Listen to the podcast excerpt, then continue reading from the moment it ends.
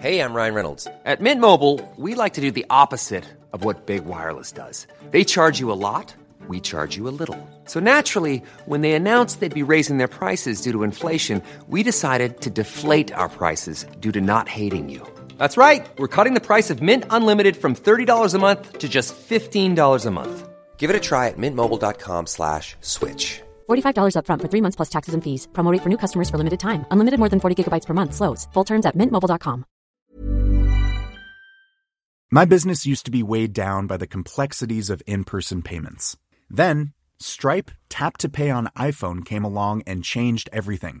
With Stripe, I streamlined my payment process effortlessly. No more juggling different methods. Just a simple tap on my iPhone, and transactions are complete. What's truly remarkable is how Stripe caters to all my customers' preferences. Whether they're using cards, Apple Pay, or other digital wallets, Stripe ensures a smooth checkout experience every time. Setting up Stripe was a breeze, taking just minutes to get up and running.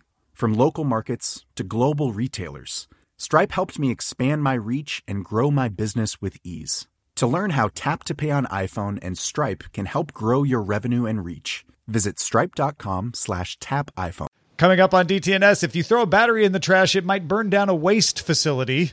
A user tricks Twitter into verifying them as a candidate for Congress, and esports continues in the face of the coronavirus, but the cheering crowd, maybe not so much. This is the Daily Tech News for Friday, February 28th, 2020, in Los Angeles. I'm Tom Merritt. And from Studio Redwood, I'm Sarah Lane. I'm Jen Cutter from Toronto. Drawing the top tech stories from Cleveland, Ohio, I'm Len Peralta. And uh, I'm Roger Chang, the show's producer. Spanning the North American continent today. Yeah. Uh, thank you all uh, for joining us. Uh, we were just talking about, we were just reminiscing about Street Fighter on uh, Good Day Internet. uh, so if you would like to hear that and, and more, much more, get the wider conversation on our expanded show, Good Day Internet, patreon.com slash DTNS. Let's start with a few tech things you should know. Vivo's latest Apex concept phone features a 48 megapixel gimbal camera below the zoom camera. Vivo says it achieves optical stabilization in the front, back, and left right inclined directions with enhanced performance. This design was inspired by a chameleon's eyeball. Security researchers from Threat Fabric discovered a version of a banking Trojan called Cerberus that can capture 2FA codes from Google Authenticator on Android. Uh, which is really bad because the whole point of second factor is to secure you. The Trojan abuses the accessibility privileges to read the screen when the Authenticator app is running. Threat Fabric believes this version of the Trojan is just in the test phase. They haven't found it in the wild, so that gives Android uh, a chance to prevent this. The U.S. Department of Justice, the DOJ, says that Best Buy, Macy's, as well as a sovereign wealth fund in the United Arab Emirates, or actually the, the DOJ itself, are all clients of Clearview AI, according to documents reviewed by BuzzFeed News. Now, Clearview software matches photos of people of interest to scraped public online photos. We've talked about them at length on the show. The documents point to Clearview being used by more than 2,200 law enforcement departments, government agencies, and companies across 27 countries. The long march towards changing what Cortana is for continues. Microsoft announced that Cortana skills, including music, connected home, and other third party skills, will no longer be available in the upcoming updated Cortana experience on Windows 10. Instead, Cortana is continuing to focus on productivity. Some of Microsoft's top skill integrations included Xbox, Fitbit, Philips Hue, Spotify, and Samsung's SmartThings, all going away in the next update. Mm. But Cortana's getting down to business, so there'll be other things. Don't Yeah. worry. Don't worry about Cortana. She'll be fine. uh, let's talk a little bit more about this uh, thing from the information about what's going on with Apple, Jen. All right. The information reports that Apple is planning to release a new iPad keyboard with a built in trackpad later this year. It will likely be released with the next version of the iPad Pro, according to a source. The iPad OS already has mouse support through Assistive Touch, but it doesn't behave quite like a desktop mouse pointer. A trackpad could point to more mouse integration on the iPad. Yeah, people got really excited about this because, yeah, if you, you you can go into Assistive Touch and plug in a mouse and it gives you a circle.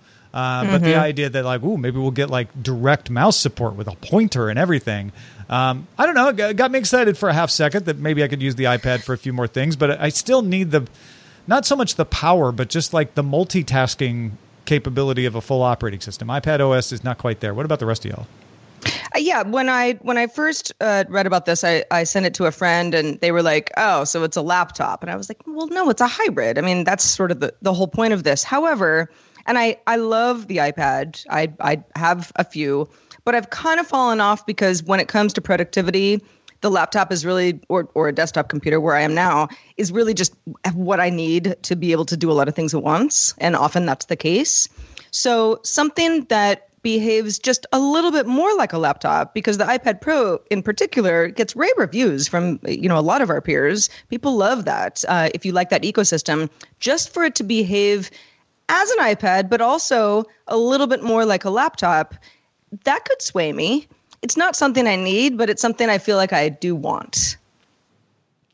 Jen, All what right, you? I'm I'm kind of an outlier here. I like the IBM Lenovo. I only know the colloquial word for it. If you know what I'm talking about, it's not the trackpad; it's the other button in the middle of the keyboard that you The can kind of maneuver like I a mouse. the nub yes, the nub. Thank you. Yeah. That is a much better way of referring to it. Uh, but if I got a trackpad on the iPad, I wouldn't be sad about that. To get to use, to get to use one the keyboard with it, and two iPads hate my fingers because they think they're too cold. So I often have to bust out like a pen with the uh, with the special uh, tablet thing that lets me use it. And uh, I have been too cheap to buy a really expensive pencil. But if I could buy a keyboard with a trackpad, I think that would make my life a lot simpler and make my iPad more useful to me. I, I- one of my favorite iPad attachments is this Logitech uh, case that I got for the iPad Pro years ago because it has the old style keyboard that used to come on the Mac uh, back then, and I love it because it feels like a laptop. So adding a trackpad in there, I, I, I wouldn't be against. Not sure it would you know make me be able to get a, by without a laptop, but I agree with you, Jen. It would be. But it kind of it, it it also opens up the idea of just more gesture based um, uh, navigation on iPad OS. That Or I mean, you could already do tons with just touching the screen. It'd just be a different way. of but doing it. what I mean is you can still do that, sure. But now you have more options without touching the screen, which I find advantageous. Yeah. Okay. The Verge's Gillian Mock uh, writes on the increasing frequency of fires in recycling plants because of discarded lithium ion batteries. I mean, it's not good to throw away any battery, but a lithium ion battery, particularly, is a fire hazard. If a lithium ion battery is damaged, it creates something called a thermal runaway event, or it can, and often does, uh, that burns very hot and catches fire very quickly. The number of fires at waste facilities in just the U.S. and Canada rose 26% between 2016 and 2019, from 272 fires to 343 fires. And a fire like that can burn a facility down. Bill Keegan, president of Demcon Companies in Minnesota, told The Verge he thought that they lost about a facility a month to battery fires. Uh, batteries are harder to spot than other fire risks because they can be small. Uh, we're not ta- just talking about big laptop batteries here, or even phone batteries. We're talking about greeting cards with a little thing that plays in it, or e-cig pens, uh, stuff like that. So those little things are the ones that can cause just as much of a fire risk as the bigger ones. Yeah, I mean, I I I know that not everybody follows these rules, but I know you're not supposed to throw away a battery. But I wonder how many people think, oh yeah, batteries they're recyclable now. Put them in the recycle bin. Right. You know, and now we're, we're now I'm we're you know we're being sustainable, and that's not the answer either. Yeah, they are recyclable, but at the proper battery recycling facility, not in generally. I don't know. Maybe there's an exception, but I haven't heard of one. Uh, you don't throw it in the bin. Yeah, a facility a month? I had never heard about this as a problem, and I'm kind of glad that we're talking about it so other people know because let's face it, this audience has a lot of batteries hanging around. Yeah. I have a big old No kidding. box of batteries, and whenever I go to IKEA, because sometimes I like the food, uh, they have a recycling spot there for batteries. So I bring that there and the light bulbs just to make sure I'm doing it right and Yeah, yeah. thankfully not burning down facilities. Yeah, I mean, maybe there could be better outreach to educate people where they can go because I, I don't think a lot of people realize that you know Best Buy, IKEA, there's places like that where you can go and just I mean, for no charge, you just dump off your your stuff to be properly recycled. So. Um, yeah, it's uh, it's something to take advantage of or, or to keep in mind. I don't think they burn a facility to the ground every month. I think they they maybe lose capacity. It feels like that would be an exaggeration to say they're losing an entire facility to fire like from the ground now. But uh, even if they're just losing, you know, the- Bill Keegan is like, no, Tom, trust me. one burns every month. right. Yeah. In any case, yes, fires. Let's not do that. Let's not have battery fires at facilities. Recycle your batteries responsibil- responsibly. Okay, ZDNet's Larry Dignan uh, writes about lessons businesses are learning in remote worker management as the COVID 19 outbreak causes more workers to stay home. ZDNet points out that the Association for the Advancement of Artificial Intelligence conference in New York, including talks from Chinese scientists over video conference. So, will this reduce flights for meetings as people realize what can be done remotely that they've been spending money on otherwise? Could it affect real estate as companies get better handles on what roles need to be in the office versus what don't? It may also affect co- consumer behavior as more people conduct business and make purchases online. Yeah, we actually saw that effect, that last one about consumer behavior during the SARS epidemic, which was a much smaller uh, outbreak, uh, where more people started to, to buy things online and, and learned how to do that and, and created businesses out of that. Uh, so the, the question is, as these companies are forced to do more remote stuff, what will they realize? Like, oh, we always thought that would be a problem, but it's not, and keep doing. And what? And on, on, the flip side, like, what will they realize? Gosh, you know what? This really doesn't work remote. We we were forced into trying it, and it doesn't work. I think there'll be a little of both. I also wonder what companies and you know benefiting from something like this is is not really the direction I want to go in but what companies will see an uptick in usage mm-hmm. Based on other right. companies saying okay well we can't fly y'all here just not going to happen so how do we you know all get remotely on that really important conference call that we were going to have in person type thing yeah. you no, have a lot of options at that point because uh, there's already you're seeing the stock market move towards Netflix for instance uh, and and other you know home entertainment options as people might have to stay home uh, more often like what would be the hard numbers where you see these video conferencing companies get an uptick in business uh, because people signed up where they didn't have them before because they needed to have more users on board than they were willing to pay for uh, in the past. Uh, it, there's there's a lot of questions here, not a lot of answers, but we will learn something. I think that's the important part. I think Larry's right about that. We are we are being forced into an experiment uh, at this point, and this doesn't even have to do with how serious the outbreak is or not.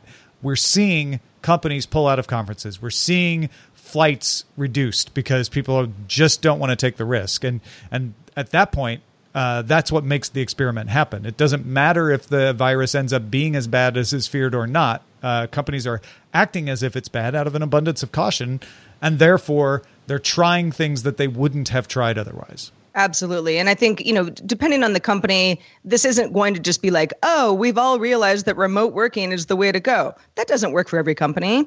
There's companies of lots of different sizes that do a lot of different things. But having worked for large companies with certain budgets where it's like you're kind of trying to burn through a bunch of stuff so that it doesn't just go away at the end of the year. I think that there there are people who are going to be rethinking a lot of this. Yeah. Jen, do you? Do you It'll I mean, be interesting to see. Uh, yeah, like I've been working for home from home for. Oh my gosh, has it been 10 years? Like uh, this, it's not new to me, but a lot of people always ask me about the very common myths. It's like, oh, do you just get to like, you know, browse the internet all day and do 20 minutes of work? No, no, I don't. I wish that was the case. It is still a real job, but I also like the peace and quiet. I like being alone. And some people are going to have a hard time adjusting to not having that face to face communication. And that's going to be a real learning curve for people, especially when they're forced to do it as opposed to getting to do it by choice. No, that's a really good point. Uh, the, you know, working from home, especially for yourself, like we do, uh, is a skill that I have had to learn over the years. And so this may not be a true test in some ways because people haven't got used to the, the, the tips and tricks that, that you need to make it work. That's a very, very good point. A Twitter account for Andrew Walz, Republican candidate for U.S. Congress in Rhode Island, was verified by Twitter earlier this month. Why am I bringing that up? Because the account was not created by anyone named Andrew Walz. Andrew Walz does not exist. It was created by a 17 year old high school student in upstate New York who told CNN he created it over the holiday break because he was bored. And he loves Twitter and wanted to see if he could, you know, trick Twitter into verifying account. So he downloaded a picture from this person does not exist, so it wouldn't match up against someone else and go like, wait a minute, that's just a picture of this other person. Created a fake website for it that looked all all professional. Uh, created a page for the candidate on Ballotpedia. Ballotpedia is a crowdsourced Wikipedia like thing for looking at candidates and their issues. And Ballotpedia only requires a survey to be filled out for a candidate's information page to be created. That was the weakness in the system. Ballotpedia only requires that because they don't want to inhibit declared candidates. A candidate can declare they're running for an office before they're actually on the ballot. And and that's good. You want declared candidates to be out there. And that on the site they say whether a candidate is officially filed and on the ballot, whether they're a registered write-in candidate or just declaring that they want to run. Uh, where this system failed is that Twitter relies on Ballotpedia for the verification of political candidates in the United States. And somehow the Walz candidate page from Ballotpedia was submitted to Twitter in a list of candidates to be verified. Ballotpedia says this was their own mistake because they did not distinguish declared candidates from filed candidates in the list, and they will make sure to do so in the future because anyone can declare they're a candidate, but that doesn't make them a candidate until they're registered or filed. This story is fascinating. Uh, first of all, uh, you got to be real bored, I guess, over the holiday break. But but it's kind of genius, and right, and it's it's it's almost like it's almost like you know hacking into a system and being like, "Hey, look what I did! I fooled you," and then the company goes, "Oh yeah, crap, we did so- something wrong. Let's fix that." So it actually ends up being better. But as you said, Tom, Ballotpedia is at fault here. Twitter's kind of like, I mean, all right you know we we were trusting you to to send us stuff uh, that should be verifiable yeah i'm not uh, for change i'm not blaming twitter on this like i'm happy that ballotpedia turned it around pretty quickly identified this is the error we will fix this it's still kind of bad that it got this public because misinformation is a huge thing and you don't want them to not trust the news that is verified so what lesson are we teaching? yeah, no, this is this is good because uh, Ballotpedia takes responsibility for this. Uh, also, the the high school student uh, didn't go out and promote the account. He's like, I didn't want to fool people, so he only had like ten or eleven people following him. Uh, he just wanted to see if it worked, and so it was kind of a penetration test, uh, mm-hmm. which means really this is a good news story, which is kid found weakness in system before someone else did and caused us some actual damage with it. Mm-hmm. I want to highlight my favorite sentence from this article, though. The student who CNN Business spoke to with the permission of his parents. Oh. So it is the young kids who are on the ball here more than the adults. the parents are like, I don't know what he did. It's like, ah, CNN's calling. You want to talk to them? right. Maddie Stone has a post on Medium's OneZero discussing a new paper about the impact of data centers on power usage and subsequently climate change. The concern has been that data centers use 1% of global electricity and that could rise significantly in the coming years. A paper published in the journal Science called Recalibrating Global Data Center Energy Use Estimates integrates data that includes energy efficiency trends to come to a more accurate estimate of data center energy use overall. The authors use data on server sales and equipment efficiency rather than IP traffic. The authors also found modest growth is to be expected. However, tech companies aren't fully transparent, leaving room for error. Yeah. So in the past, people have just used IP traffic and say, well, as traffic goes up, energy goes up. Uh, and that looked very scary in its consumption patterns.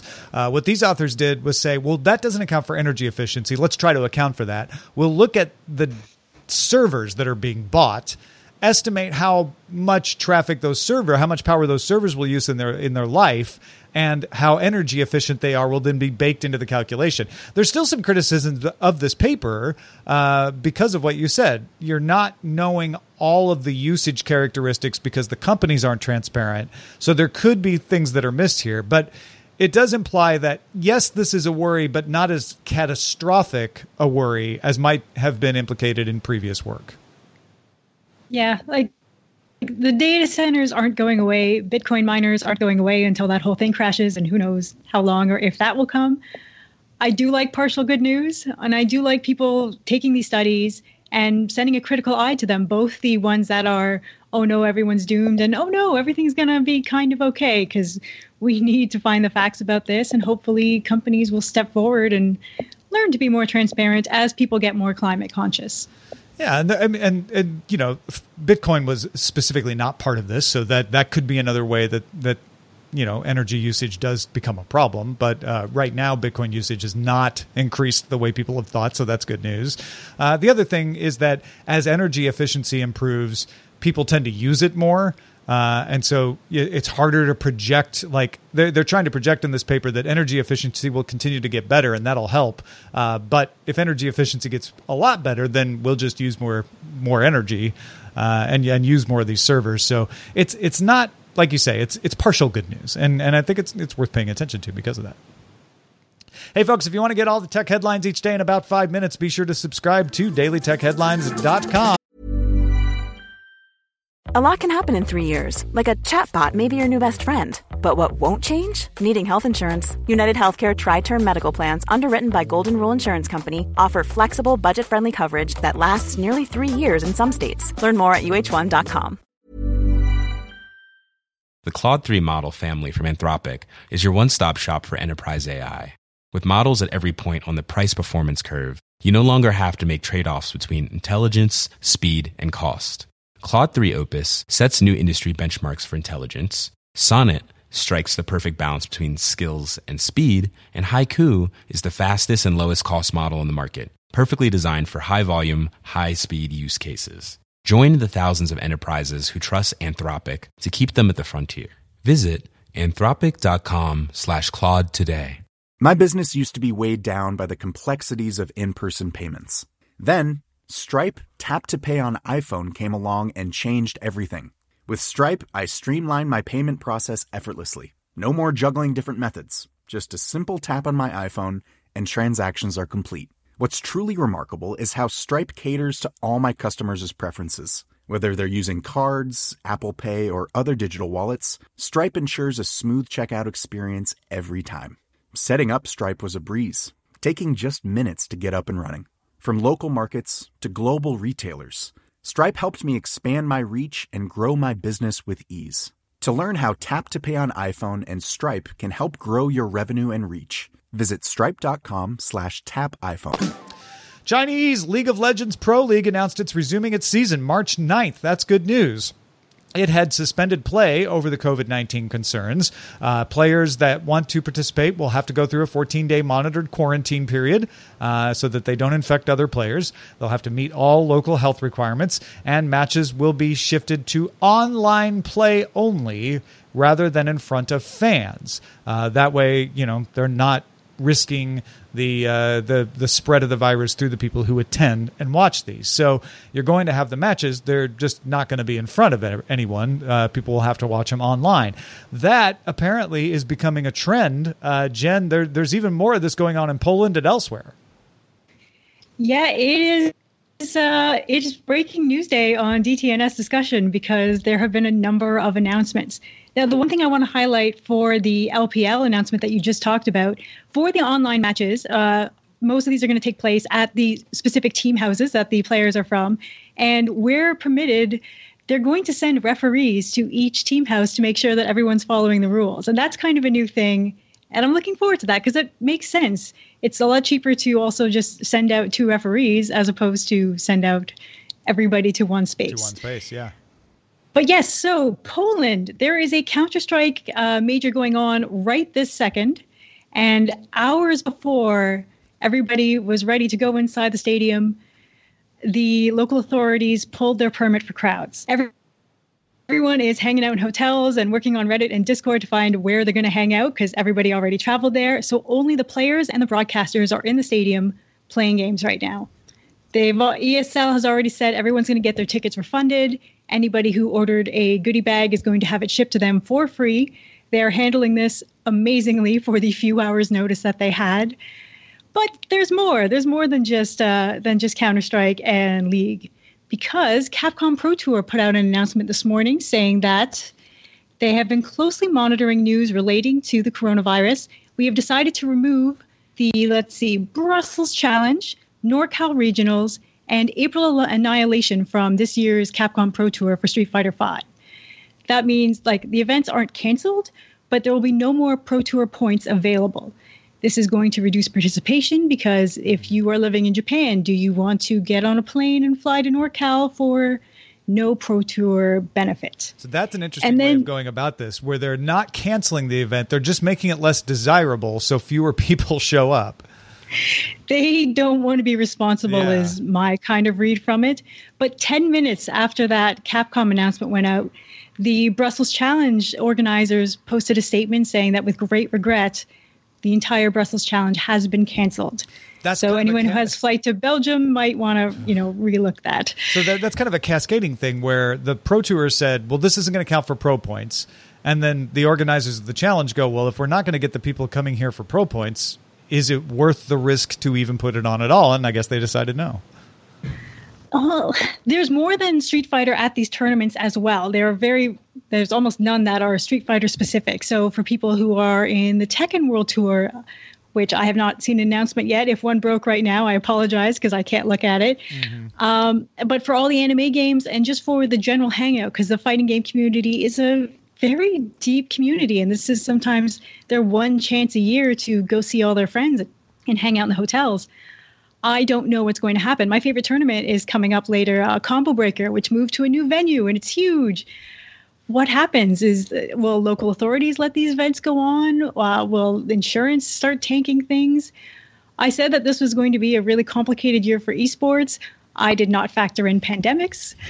I don't know what's going to happen for the rest of this year, whether every event will have to switch to online and then you have the risks of online play, like Street Fighter V netcode ain't great. And uh, how that will affect the uh, what is it the intel tournament that's ioc backed. So it's kind of an olympic event and will be taking place in tokyo. Will that get to go on later? Will that happen? What about those qualifiers that happen in advance there are way more questions than answers right now Yeah, and a, and a lot of this ties into uh, coverage that is, you know, out, outside of the purpose of Daily Tech News Show, which you know, uh, ep- epidemiology is not our specialty here, but uh, a lot of this is abundance of caution. Uh, you're seeing these happen in places that don't have a lot of cases. Uh, they're doing it to make sure that they don't put people at risk, but they don't know what the risk is. Uh, and and it's really interesting to watch this happen because we we have a fairly decent idea of what happened in Hubei province uh, and how the Chinese crackdown there prevented the spread outside of Hubei uh, somewhat. There, it did spread outside of Hubei, but the the death toll and the transmission rate outside of Hubei province is much lower than it was inside because they basically just shut everything down. Uh, and the question is, with a different kind of government, uh, what can you do? What should you do with different kinds of economic considerations? What can you do? What should you do in places like Italy and Korea that are starting to see larger outbreaks to prevent transmission and reduce the time it takes uh, for this to reach its peak and then decline? And we see the World Health Organization saying this is going to show up in every country in some way. So every country needs to plan now for that. Uh, and and that's when you hear those messages. That's why these companies are like, well, wait a minute, it may not be here now, but we don't want to be holding the big event when it does show up, and we don't know when it's going to show up. So they're trying to to make their best guesses about this stuff. Yeah, they're, they're kind of balancing the horrible PR that will happen if people get sick there versus the kind of rough behind the scenes issues of sponsors are going, what are we going to do? Teams losing out on all their opportunity to sell merchandise to fans on the floor because that is a pretty solid business. And now they're going to have to figure out how to transition to more online and kind of dropping the LAN aspect, possibly entirely, if they cannot continue to bring just the two teams and broadcasters together. Because it's not just the businesses that suffer if you cancel this. Uh, a lot of people make their their money, make their salary, make their living not only playing esports but providing support. Uh, contractors that come in and, and put things together don't have don't get paid if they don't have to put things together. Uh, so it, you don't want to cancel this stuff if you if there's no reason to, right? If you don't want to be the company that canceled everything and then it turned out like oh there was there was no cause for concern. Why did you do that? Uh, so it's it's really difficult to judge that line. And it is, I think it's good to see these organizations erring on the side of caution. I, I think the Capcom Pro Tour announcement, particularly, was very interesting. The way they just sort of said, let's reduce the importance of the event, not cancel it outright.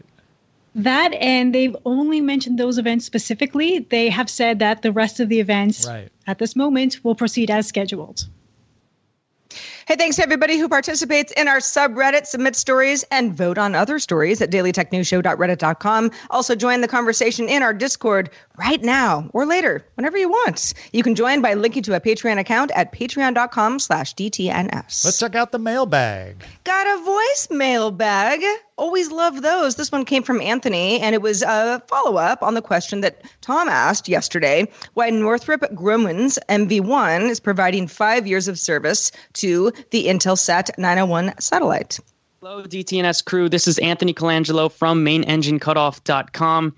Yesterday, you were wondering why Northrop Grumman decided to go with a five year term for those mission extension vehicle services with Intelsat 901. Well, there's no technical reason. It's really a business decision. Each mission extension vehicle has a 15 year lifespan on orbit, so they decided to go with a five year term for Intelsat 901. That leaves them 10 years beyond that, where they could detach and attach to another satellite to provide services there. Or Intelsat could extend it if they still have viable business with Intelsat 901. Another thing you're going to hear about in the future from Northrop Grumman is mission extension pods, which instead of attaching an entire second satellite to the, the target satellite, these would be tiny pods that would take over uh, propulsion services for the satellite itself. So that's something they're working on in the future that would be a little bit more flexible than a single dedicated satellite for these extension services. Thank you, Anthony. That was great. I love getting that kind of insight uh, from the audience. Totally. Appreciate that uh, very much. Also, Marcus from Beginning to Thaw, Minnesota, don't, don't jinx it, Marcus, uh, said regarding the story on the code in the latest iOS beta for internet recovery on the iPhone. That's the one where we said you wouldn't have to plug it in. You could just recover your firmware uh, from the iPhone itself. Marcus says, I think it might connect to that rumor a couple months ago about a port free iPhone. Makes sense that Apple would want to ensure iOS Internet Restore worked flawlessly before releasing a phone without a port. Super smart, Marcus. Thank you. That's a, that that makes a lot of sense. If both these rumors are true, they would seem to fit together quite well. Shout out to our patrons at our master and grandmaster levels, including Rushan Brantley, Adam Carr, and Martin James. Ah, uh, Len Peralta has been busy drawing during the show. Uh, Len, what have you made for us today? Well, you know, I know you said that, you know, uh, uh dealing with health issues isn't DTNS's uh, forte. Uh, but I decided to take today's art uh, because you know the coronavirus is on everybody's mind, and really, really simply, am I going to get it? People are thinking, what's going to happen? Uh, the very, very simple thing is just to remember to wash your hands, folks. Yeah. Just remember to wash your hands. Uh, I just retweeted something on my Twitter that says how to wash your hands if you don't know how to do it, which is kind of blowing my mind that there are people out there who don't know how to do it. But really, the best defense against COVID nineteen and coronavirus is just to wash your hands. Wash your hands. So don't touch. Don't touch your face. don't touch your face. Don't touch your eyes. Uh, if you have kids, remind them to wash their hands all the time before dinner, going out after the bathroom, every time. Uh, so what the uh, the image today is a PSA for that. And you can, uh, if you're a Patreon of mine, and uh, you know, I definitely would love you to have be a Patreon, uh, patreon.com forward slash Len. You can get this right now or at my online store at lenperaltastore.com. Yeah, you don't have to be an epidemiologist to know you should wash your hands. That's absolutely right. but there's also a technique involved. Yes. And learn how to do it well. Thanks also to Jen Cutter. I was going to announce your job, but I feel like you should announce your new job. You got a new job. I do. I had been teasing it for a while. It was a long time coming. It was finally made public yesterday. I am the new creative director of racedepartment.com. Thank Yay. you. I get to co- uh, help assist with coverage for all the sim racing titles on PC and console, and we also cover actual motorsports. So F1 season is ramping up, and I get to nerd out about that, not just on my Twitter anymore. So for everybody who had been messaging me over the past years saying, when are you going to write and do videos on games again? The answer is next week. You'll start seeing stuff from me at racedepartment.com. This site looks so cool. It's full of race cars. How could you not love this? this is amazing. Uh, congratulations, Jen. That's fantastic. So, racedepartment.com. Go check it out. Uh, hey, thanks to Aaron Coakley, who wrote to us uh, saying, Happy to double my support starting next month to two whole dollars. Thanks for the great shows. Uh, thank you, Aaron. Uh, it may not seem like a lot of, to Aaron, but it means a whole lot to us. So if you want to follow Aaron's example, head on over to patreon.com slash DTNS. And if you have feedback, our email address is feedback at dailytechnewsshow.com. We are live Monday through Friday, 4.30 p.m. Eastern. That's 2130 UTC. It's going to be 20 uh, 30 UTC pretty soon. And you can find out more at dailytechnewsshow.com slash live. Back on Monday. Talk to you then. This show is part of the Frog Pants Network. Get more at frogpants.com. Diamond Club hopes you have enjoyed this program. Hi, I'm Daniel, founder of Pretty Litter. Did you know cats tend to hide symptoms of sickness and pain? I learned this the hard way after losing my cat, Gingy. So I created Pretty Litter, a health monitoring litter that helps detect early signs of illness by changing colors, saving you money and potentially your cat's life. Pretty Litter is veterinarian developed, and it's the easiest way to keep tabs on your fur baby's health right at home. Go to prettylitter.com and use code ACAST for 20% off your first order and a free cat toy. Terms and conditions apply. See site for details. Hi, this is Janice Torres from Yo Quiero Dinero. From a local business to a global corporation, partnering with Bank of America gives your operation access to exclusive digital tools, award winning insights, and business solutions so powerful you'll make every move matter. Visit bankofamerica.com slash banking for business to learn more. What would you like the power to do? Bank of America NA, copyright 2024.